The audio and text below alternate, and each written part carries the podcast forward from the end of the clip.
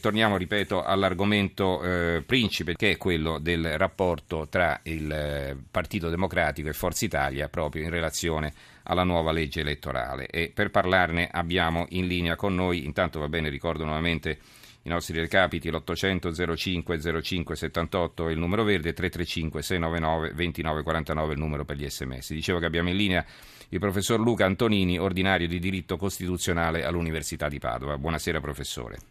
Buonasera, buonasera. Allora, dicevo all'inizio che la legge elettorale eh, appassiona molto poco i non, addetti ai lavori, mentre viceversa eh, per la politica sembra una delle cose più importanti al mondo, perché in alcuni casi diciamo, ne va dalla sopravvivenza dei partiti, eh, penso a quelli più piccoli, per altri invece, eh, mi riferisco a chi pensa di vincere, è essenziale prendere più seggi possibile per garantire la governabilità, che poi in altre parole significa per non avere fastidi con l'opposizione o con i partiti minori che l'appoggiano questo governo.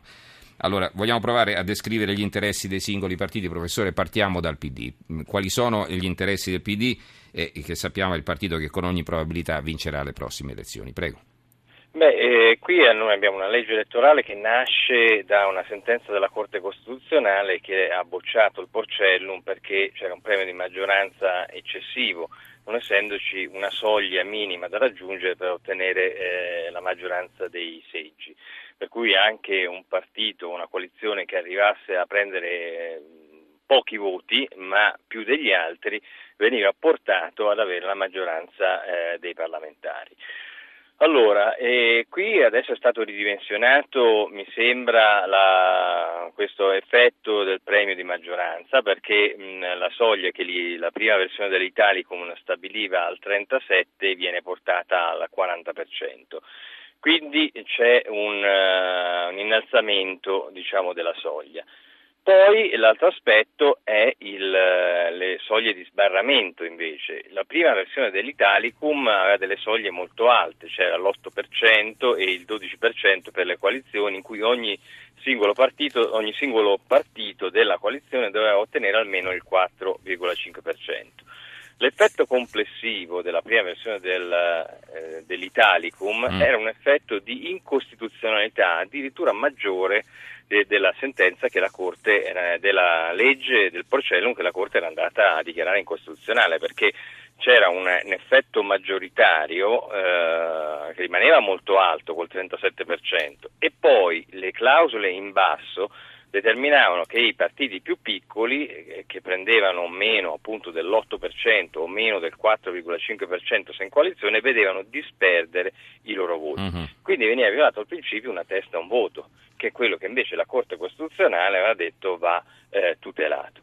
Allora, mi sembra che il compromesso che si è raggiunto da questo punto di vista sia un compromesso, un compromesso più rispettoso di quello che è stata diciamo, le indicazioni che ha dato la Corte sì. Costituzionale. Quindi da costituzionalista faccio innanzitutto questa osservazione. Siamo a un ridimensionamento dell'effetto maggioritario, cioè non si può avere un effetto maggioritario sproporzionato no? uh-huh. anche per garantire la cioè stabilità. Chi vince, chi vince, prende tutto, insomma. E chi vince prende tutto anche se vince poco, capisci? Uh-huh. Questo è il problema. La Corte ha detto che la stabilità è sicuramente un valore, ma deve essere raggiunto con un metodo proporzionato, non con un metodo sproporzionato come fa. Allora, diciamo che l'interesse del, del, PD era quello di avere un, un, sistema il più possibile maggioritario, mi perdoni la semplificazione, insomma, per cercare certo, appunto di certo, portare a casa una vittoria più netta possibile, certo. no? Ecco. Mentre invece diciamo qual è l'interesse di Forza Italia? Tenendo tenendo conto che una coalizione di centrodestra non esiste, che la Lega pure in eh, crescita certo. è un partito isolato, insomma non è che...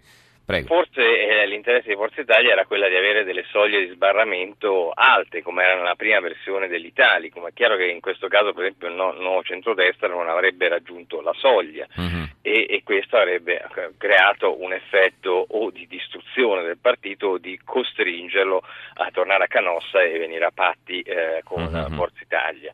È chiaro che adesso la soglia viene abbassata al 3% e diventa una soglia, diciamo... Rientrano in gioco i partiti piccoli. Rientrano in gioco i partiti piccoli, e quindi, ma rientra in gioco anche eh, diciamo, la costituzionalità della legge, perché dicevo... Sì, sì, no, questo eh, è fuori eh, dubbio. No? Io adesso parlavo del, dell'interesse egoistico di ciascuno, insomma. Sì, sì, sì, l'interesse eh. egoistico di ciascuno secondo me ha trovato a questo punto un compromesso. L'altro aspetto è che stiamo parlando della legge elettorale della Camera dei Deputati, non stiamo parlando della legge elettorale del Senato, perché sul Senato ricordo a tutti che eh, c'è la previsione che non si faccia la legge elettorale perché bisogna eh, aspettare la riforma costituzionale, quindi il Senato che si trasforma in un Senato delle autonomie che non è più eletto direttamente dai cittadini. Uh-huh. E anche lì dobbiamo stare a guardare che cosa succede, eh certo. perché questa riforma costituzionale andrà veramente in porto o a un certo punto scatterà che si fa anche la legge elettorale del Senato e non si fa. Sì, che bisogna andare a eh, votare, eh, quindi urge eh, andare questo, alle urne. Questo, allora... Mm. questo è un aspetto mm. che secondo me viene poco considerato, ma che sarebbe un po' la cartina tornasole delle reali intenzioni che eh, stanno dietro mm. a questo Senta professore, invece l'interesse del Movimento 5 Stelle. Ma eh, io credo che sia un interesse eh, abbastanza analogo a quello del PD, penso, perché comunque è, allo stato attuale è il secondo partito. Mm-hmm. Quindi, a mio avviso, questi due interessi possono Convergono. tendere a mm. convergere, a tengono a convergere. Senta. E poi c'è l'altra mm. questione, delle, un altro aspetto che comunque la Corte Costituzionale ha messo in mm. evidenza, che è quello della preferenza. Sì, sì, a questo sì. Non si possono fare liste bloccate. Allora, io credo che forse un certo interesse del PD a guida Renzi sia di poter contingentare chi viene candidato e quindi fare anche un'operazione di pulizia interna dentro il proprio partito in occasione delle elezioni. E questo secondo me è un altro punto da tenere molto attenzionato, uh-huh. perché la Corte ha detto noi abbiamo un partito, un Parlamento oggi di nominati. Non, no, non abbiamo, diretti, siamo, certo. Eh, eh, abbiamo visto neanche fanno più la campagna elettorale, cioè siamo uh-huh. di fronte a questo assurdo. Si no? mettono in lista e si ritrovano eletti. Mm. Eh, capisci? Cioè, quindi abbiamo avuto una caduta proprio del tasso di democraticità del nostro sistema che è stata spaventosa.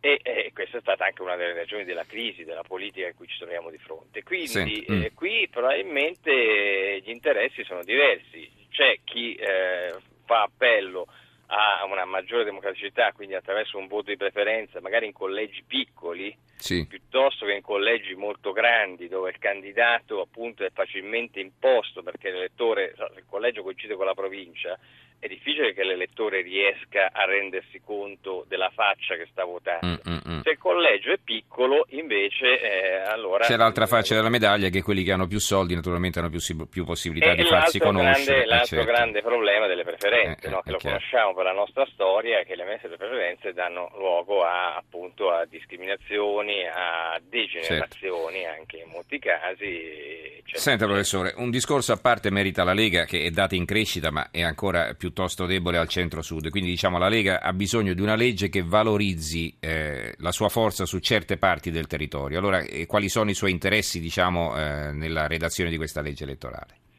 Beh, qui c'è il fatto che appunto non stiamo parlando del Senato, che il Senato è eletto a base regionale e quindi darebbe una maggiore diciamo, rappresentatività ai partiti più eh, localizzati eh, è chiaro che qui eh, allora la partita entra nel campo della legge per la Camera e qui evidentemente è anche qui sulla, credo sulla soglia di sbarramento, quindi è un interesse che converge con quello dei, dei partiti piccoli. Mm-hmm. Diciamo. Ecco, questi partiti piccoli, se la soglia di sbarramento fosse troppo alta, rischierebbero di rimanere fuori dal Parlamento. Eh, ricordiamo, eh, sono abbastanza perché c'è l'NCD, Scelta Civica, l'UDC, eh, SEL, Fratelli d'Italia, i Verdi, eccetera. Allora, probabilmente se fossero tutti all'opposizione Renzi potrebbe ignorarli, diciamo invece ne deve tener conto perché due di questi partiti sono nella sua maggioranza attuale o no?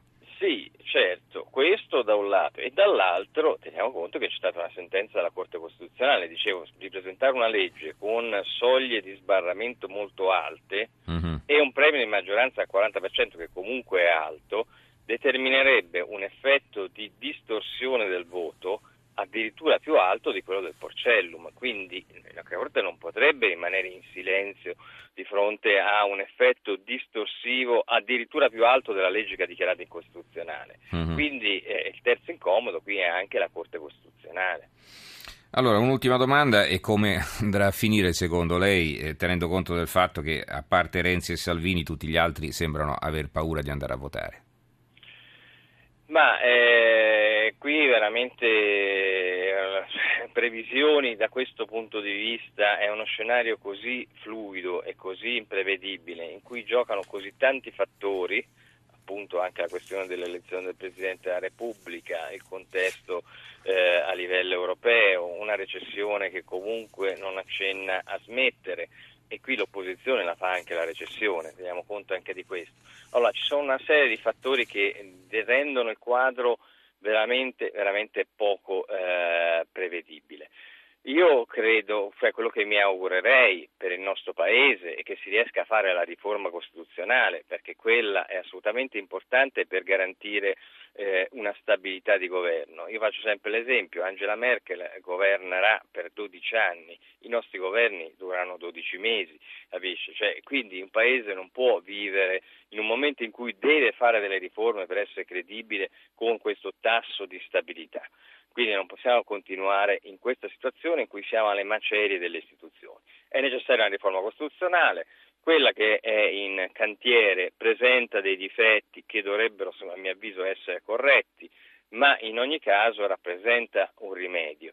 Eh, se quello non si fa, se quello non si fa, noi rimaniamo totalmente nella palude e qui eh, non c'è buon pilota che tenga, la macchina non cammina, capisce? Per cui eh, io mi auguro per il nostro paese che si faccia questa riforma, che si corregga, mm-hmm. che si mhm. faccia la riforma costituzionale, a quel punto con una legge elettorale come quella che si sta delineando noi avremo delle condizioni da un lato di stabilità, che è quello che ha chiesto che il valore è anche riconosciuto dalla Corte Costituzionale, sì. dall'altra avremo guadagnato un po' di eh, democraticità, nel senso che appunto non avremo più un Parlamento di eletti. Quindi io penso che questo dovrebbe essere lo scenario, però il clima politico è così imprevedibile in questo momento che a un certo punto da un momento all'altro qui il banco potrebbe saltare e questo purtroppo è uno scenario eh, che io non mi auguro però che non, non posso certo. neanche escludere. E comunque domani ci sarà questo incontro tra eh, Renzi e Berlusconi e quindi ne sapremo molto di più domani sera naturalmente. Grazie allora al certo. professor Luca Antonini, ordinario di diritto costituzionale all'Università di Padova che ci ha sicuramente chiarito le idee. Grazie professore, buonanotte. Grazie, buonanotte.